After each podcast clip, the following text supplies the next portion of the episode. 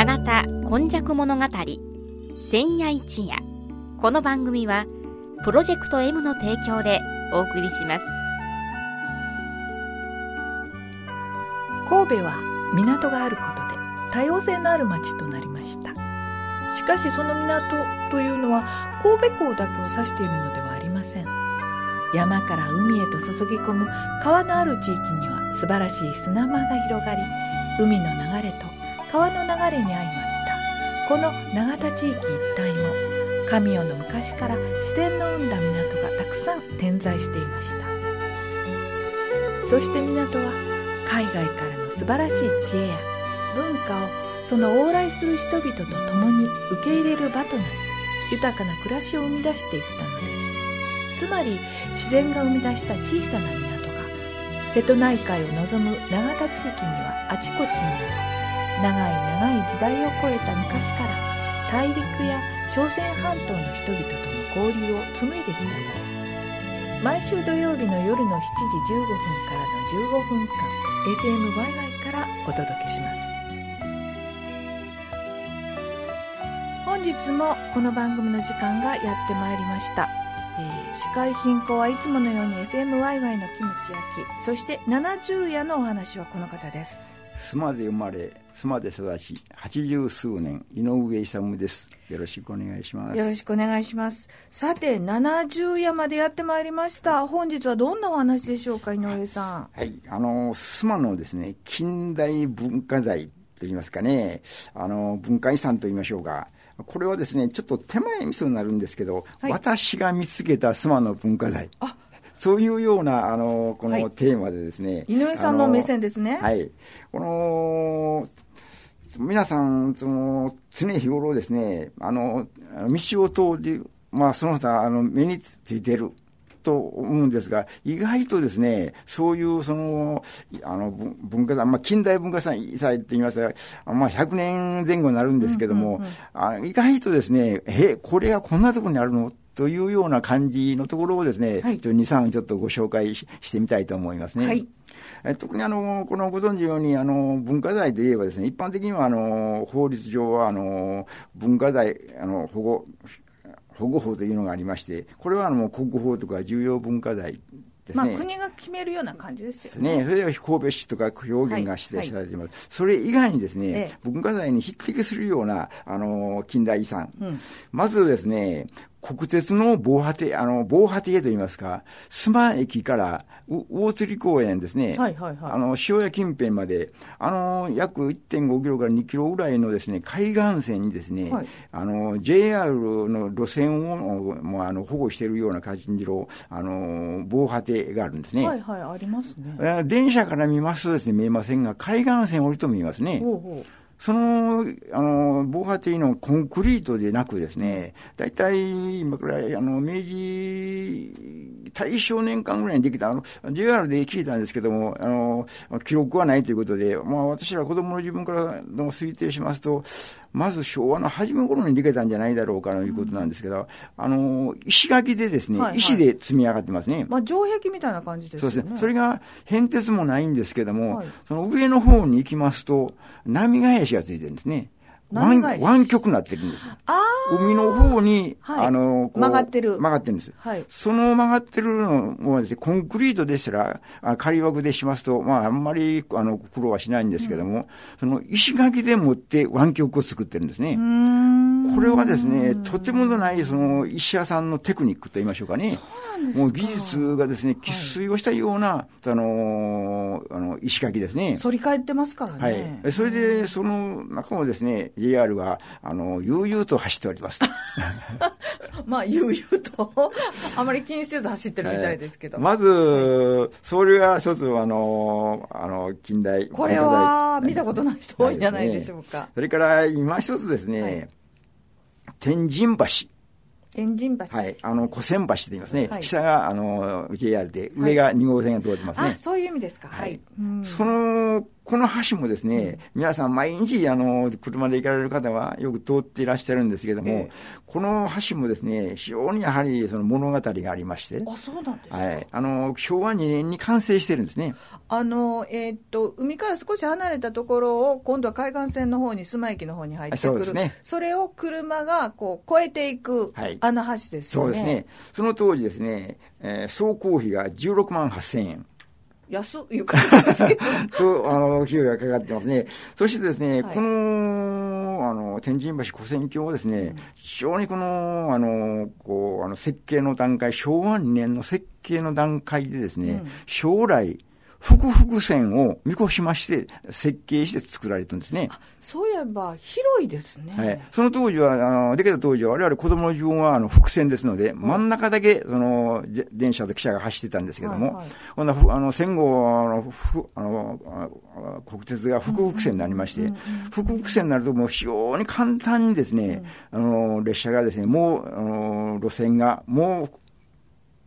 2つ増えたわけですね。なるほど。須磨駅で、えー、快速が止まり、そして、えっと、ローカルが止まってて、そこを新快速も通っていけるようになってます、ね、そうですね。それでですね、これは、あのー、この橋を作ったのはですね、大阪鉄工所と言いましてですね、今でいう日立造船所なんです。あそうなんですはい、この天神橋を作るのにね、この地元の方、今、あの我々もよくあのおじいちゃん、おばあちゃんから聞いた話なんですけども、はいあのもちろん天神橋コンクリートを使いますので、うん、セメント、うん、バラス、うん、砂利ですね、砂がいりますね、でその施工者の方はですね砂とか砂利とかセメントをあの運搬船で運搬されるんです、そしてその海岸にあの荷上げをします、で砂もあもう当然あの運搬して砂浜の上に砂を荷上げするわけですねそうするとですね、その砂がですね、あの加工するために、その、もともとの砂もですね、ごっそり取るわけですね。そしてですね、あまりにもその利益が上がりすぎたと。それはこれは申し訳ないというので、綱式天満宮にですね、牛の銅像を寄贈したという話。あります、あります。あの、現在のあるのは、あの、もうあの、こう、二代目なんですけども、初代目は、あの、戦時中に、あの、金属回収で供出されたんです。まあ、現在の約1.5、約2倍ぐらいの大きさでしたね。今そんな大きくないですもんね。はい。えー、そうしましてですね、その、当時のその、あの、大阪鉄工という方がですね、やはり天神、天満宮にですね、崇拝し、もうあの、あの、あの工事の始まるときは必ず皆さんがお参りしたそうなんです。でも今、するっとこう聞いてしまったんですけど、そんなあの儲かりすぎたから何かを返すなんていう 良心的なところだったんですねね、それもやはりですね、妻のやはりもう本当にもう語り継ぐような面白いお話ですね。そして、あの、この天神橋の命名なんですが、やはり天満宮の前ということで、改めて天神橋に命名された。そうなんですなりますね。橋の名前初めて知りました。はい。そしてですね、あの、私子供の頃はですね、あの、また、あの、物心ついた時は昭和7、8年ぐらい、2歳、3歳ぐらいに、あの天神橋にですね、自然が悠々と通るという姿。これはですね、子供心にですね、へえ、こんな奇跡を、あの、その鉄橋じゃない、このコンクリートの橋をですね。してるわけですね。JR がある、その上をまた自然という、そうですね。電車が通ってた。はい。これを特に言うこの古戦橋というんだそうですね。日本にはやっぱり各所にありますね。舞妓にもありますね。古戦橋は。あの、山陽電車がまだ待っています。これも有名なところです。これ、その次にですね、はい、あの意外とこれも身につか利休道。うん利休道をですね、あの、こうあのまあ、下から上がりますと、あの右側に中ほどにですね、あの、追事塀、要するに、あの、塀が残ってるんです。はいはいはい、約5、60メーター。ちょっとなんか、あの、京都の、えー、撮影しよ撮影する場所っていうのにあの松林のとこ、はい、あのな松並木ですね、ええ、あのそこにキリスト教会がありまして、そのキリスト教会の上、山側、はいはいはい、からずっと約あの80メーターぐらいその部屋残ってるんです。はいはい、この塀がですね、もともとあの沢田さんとおっしゃいまして、はい、日本郷里のあの重役さんのあの別荘だったんです。日家っていう、ね、はい、日家ですね。その方がですね、その追事兵衛はですね、今まで、あの、妻の別荘ができた中でですね、まあ、住友さんはまあ例外中の例外なんですが、あの、力道のその追事兵衛が現在もやはり、その、残っております。そしてその、あの、屋根がカーラが吹きまして、はいはいあ途中に窓が、あの、小窓が開いてるんですけど、それは、あの、備前焼のカーラをですね、はい、まあ、いくと巧みに取り入れまして、あの、窓、で下の方はですね御影石があのこの貼り付けまして、はい、もう実に現在も見ましてもですね、本当にあの文化財要するにあのに匹敵するような塀がですね残っておりますね。えー、これもですね、あの通りすがりの時には、ね、今一度、まあ、車ですので危ないですので、まあ、渋滞はよくしますので、しかとですね、皆さん方にですね、見ていただきたい。うっかりと見てましたね。皆さんほとんどうっかりあの通ってますので、あの、はい、まあ、改めてですね、はい、見ていただいたらどうかなと思いますね。はいそうすると、その次にですね、今度はちょっと住宅の方になるんですが、はい、あの、これはあの、今、あの、この、一見、私この古いお得意先にあるんですけども、この委託というんですが、前回お出しました、あの、この A 氏の委託がですね、うん、まだ妻に4、5件残ってるんです。はあ。その一軒に安藤邸というのがありまして、はい、そこをですね、震災でよく傷んだんですけども、うん、そこのあの持ち主の方が、このままあの既存通りあの修修理してほしいということでですね、そのままあのその昔の委託をそのままの筆を残しましてですね、うん、あのこの補強工事、大工事したその委託は一件残っております。これもですね、ちょっと月見はあのちょっと中へ入るんですけども、この蓬莱蓬莱社という屋号のある、その神戸ではそのこれ有名なあの貿易屋さんなんですけども、そこの子孫の方がまだいらっしゃいますので、最近はちょこちょこやっぱし見学者があるそうなんです。えー、それからあとこれにもですね、まあ、案内ができたらなと思います。それから最後にですね、これはちょっと、あの、これもその例のごとく手前味噌なんですけども、須磨寺にですね、昇格院、一番南側のお寺、はいはい、昇格住職は三浦さんとおっしゃるんですけど、ええ、そこの本堂の脇に赤棚というのがあります。赤棚と言いましたら、あの仏様にお水、お花をうん、をあの備えるために、その棚に持ってあのあの調達して、そして本堂をお供えする。そういう、その、あの、小さな、あの、その、棚ですね、台と言いましょうか。茶室の手前の部屋みたいなもんでしょうか、ね、はい。それがですね、あの、須磨寺にはですね、昇格院だけしかないんです。それ私がですね、昇格の住職に依頼されまして、あの、奈良の元光寺というあの古いお寺がありまして、そのお寺にあるあの赤棚がですね、国宝なんですね。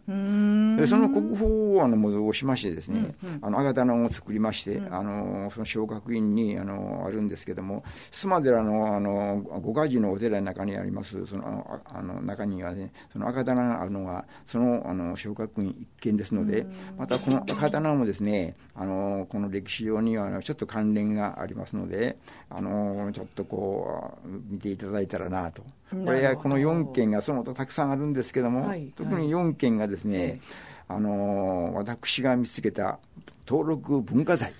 なるほど。ということになっております。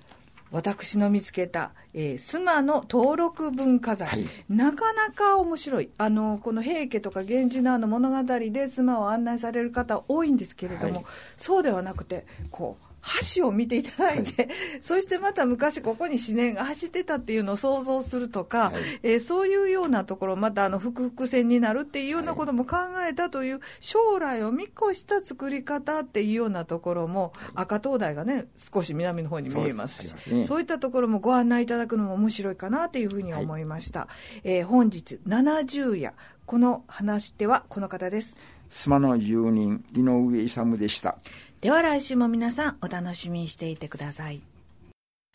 この番組はプロジェクト M の提供でお送りしました。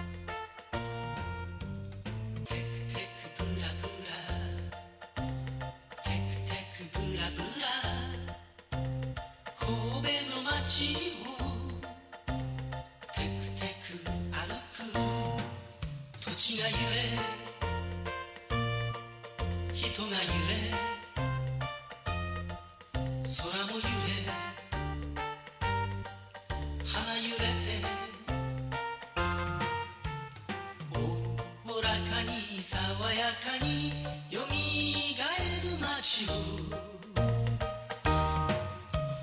テクテクブラブラ。